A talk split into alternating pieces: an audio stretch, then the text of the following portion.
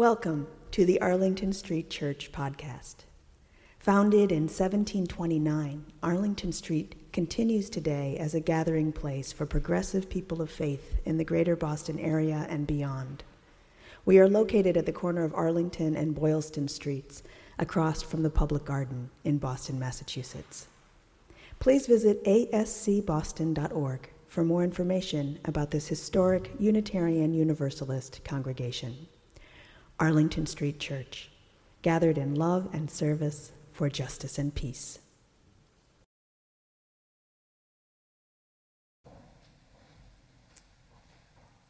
Homage to the oneness of everyone and everything.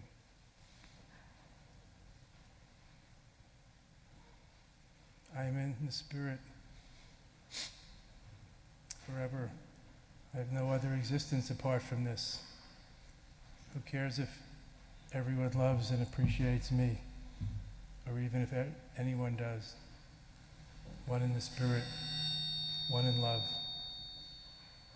always.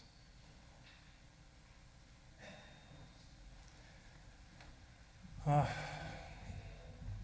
it's always nice to be here at the beautiful Arlington, historic Arlington Street Church, and thank you for coming and joining heads and hearts together today in song, in spirit, in joy, in love, in community. My own inspiration and mentor, the Dalai Lama, often says, quoting him, My religion is loving kindness. He's not talking about Buddhism, he's saying that his personal way is loving kindness and compassion.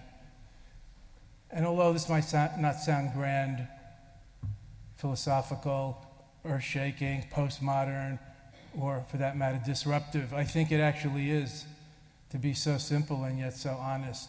But what's important today in this tumultuous and even violent world? How do we live in the way of loving kindness and compassion? How see through the illusion of separateness, which is what my book, Make Me One with Everything, is about? Buddhist meditations to see through the illusion of separateness. How? That's the question that I always have. Maybe it's because I'm a Capricorn, earth sign, practical, utilitarian. All well and good, wise words of the past, but how, damn it? How? When and who? And why not us? Why not we?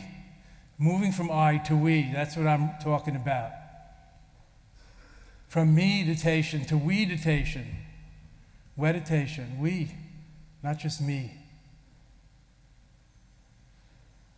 If and when we contemplate the world today, this increasingly interconnected, interdependent, and shrinking globe, this endangered planet that we live on, it's hard to ignore the reality of interconnectedness, interdependence, interbeing. Thus, I'm teaching these days, and I've written about intermeditations, co meditation, awakening together. Not just trying to go inwards and get away from it all, like have a little vacation, but how to breathe with the world, breathing out and breathing in, riding the breath, befriending everyone, befriending ourselves, becoming more permeable, softening the hard carapace, shell of separateness of our hardened character character structure. How to open our hearts, our arms, and our hands and embrace all. That's, I think, the challenge today. In this scary, cacophonous, scientific, technological age, information age. Where's the heart? Where's the soul of it? What's hot among the young people today? Zombies.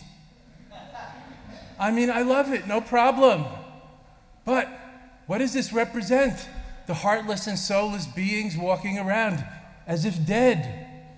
Let's not be that. Fun as it can be on Halloween. Heartless, soulless zombies walking around. I think there's a cry inherent in that craze. Loving kindness means benevolence, wishing well for others.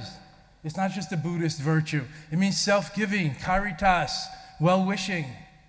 Christian love, caritas, self giving, generosity, wishing well for others, benevolence, cultivating that with every breath, breathing it out and breathing it in. May you be happy, may you be well, may I be happy, may I be well, may, be, may we be harmonious and well together. Together. Martin Luther King Jr., who probably preached in this church when he was alive, as so many did, as his mentor, Dr. Howard Thurman did, called it beloved community, not just a congregation or worse, members. In India, we call it satsang or sangha, true togetherness, true brotherhood, sisterhood, true fellowship, satsang, sangha. Beloved community, this is so important. Compassion, loving kindness, connection. How do we connect and see through the illusion of separateness? That's the question that I bring forth today. I've written a book about it, I'm talking about it. I'd like to see the more pu- uh, public discussion about this problem for us and them, self and other. That brings so many border wars and worse. and make the great journey from the head to the heart. Not just to some foreign holy land or imagined place that's not right here. What we seek is within, but not just within narcissistically or selfishly. Look deeper, it's within every moment and within each of us and all of our relations every moment. Breathing out and breathing in with the world, riding the breath is the practice and prayerful meditation, co meditation, meditating together that I'm emphasizing, intermeditating, interbeing, as Thich Nhat Hanh calls it, interwovenness, recognizing our intrinsic interwovenness, how we all want and need more or less the same thing, how everyone, everywhere wants and needs safety, security, peace, stability for them and their loved ones in their town and community and land and country, not just us. And whether we look at the tragedies in the world, like in the third world in Nepal and so on, from earthquakes and other problems relating to weak infrastructure, or we look at the situation with police, law enforcement, and young black men in the streets of America today, wherever we look, we see the problem of the fear and the strife between us and them. Separateness. How can we bring more equality and love into this world? except through caritas, through sharing, through seva, service, seva, seva yoga, serving the highest through serving the lowest, serving God through serving the poor, and so forth. As Mother Teresa of Calcutta, who certainly served the poor and washed the feet of the most miserable people in the world in the streets of Calcutta for decades, said, Loneliness is the cancer of the modern world. So I think that this co meditation or shared spirituality, Sangha, Satsang, community, awakening together, intermeditation is a great way to even out the difference, to close the gap, illusory gap between us and them, self and other, and bring forward a more peaceful and loving world. And open our hearts and live in joy and peace and harmony together. Together. Let's light up this world. Thank you.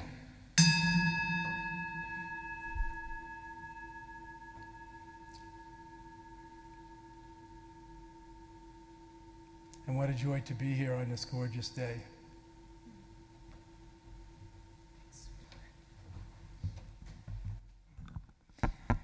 We are already one with everything.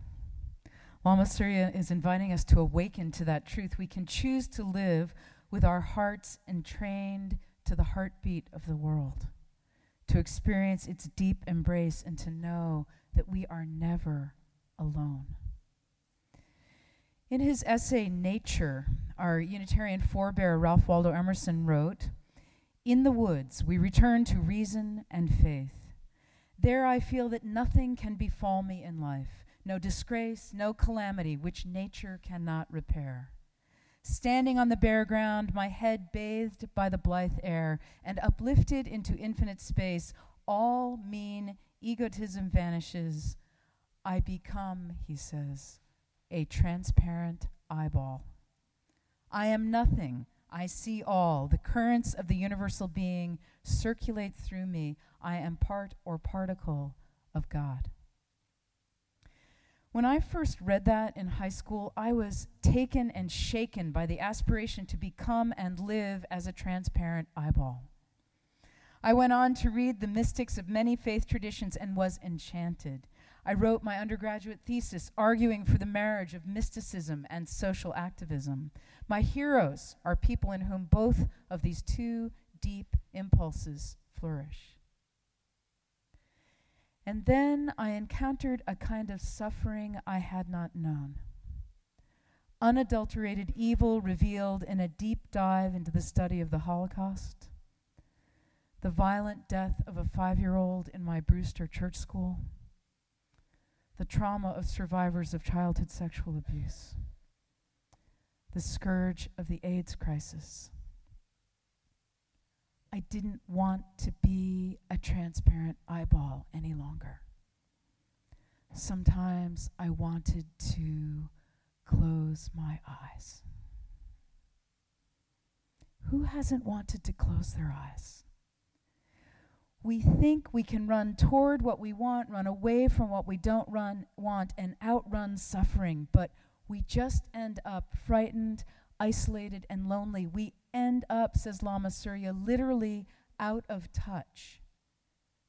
It's always all there. If we close our eyes, we'll miss the alchemy of terror and beauty, soul searing pain, and ineffable joy.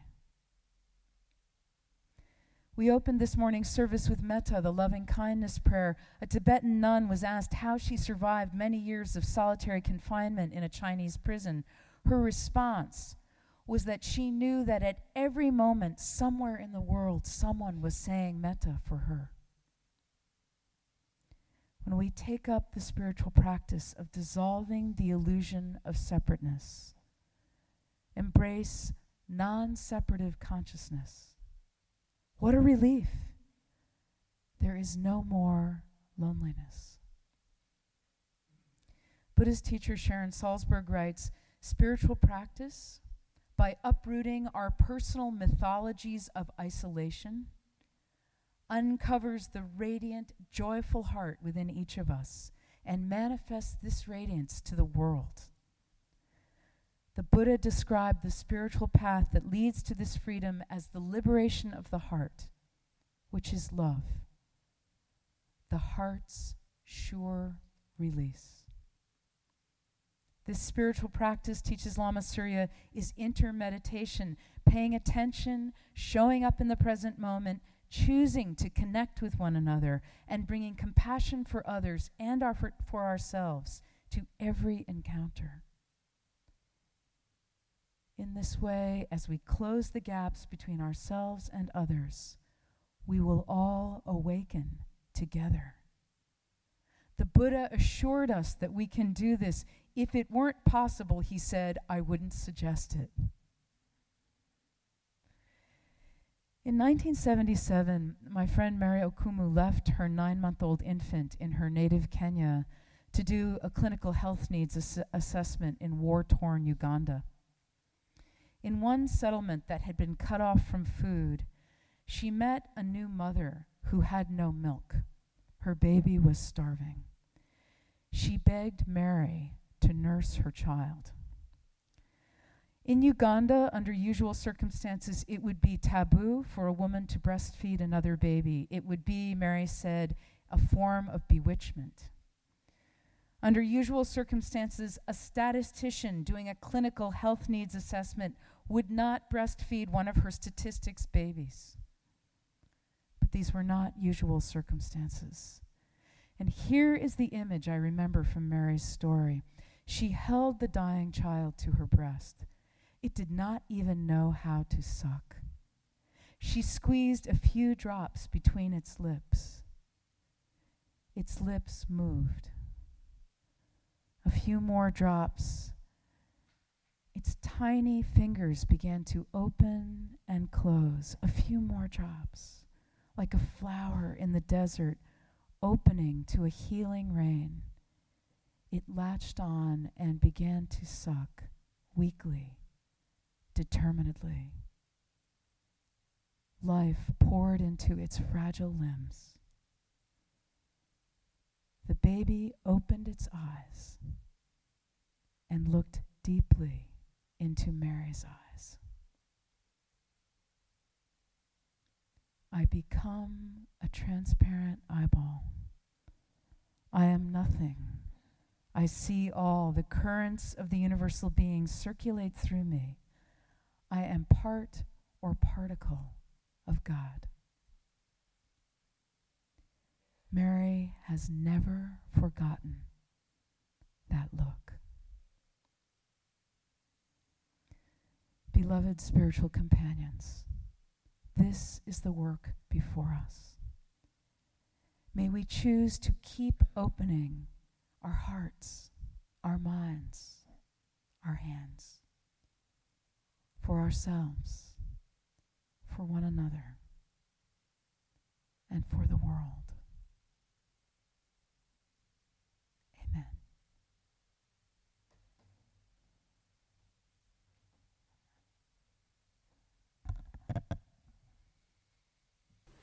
Thank you for listening to this week's podcast. We would love to hear from you via email at office at ascboston.org or through our Facebook page. If you would like to support the good work of Arlington Street Church, please consider a contribution by check in the mail or through our website, ascboston.org.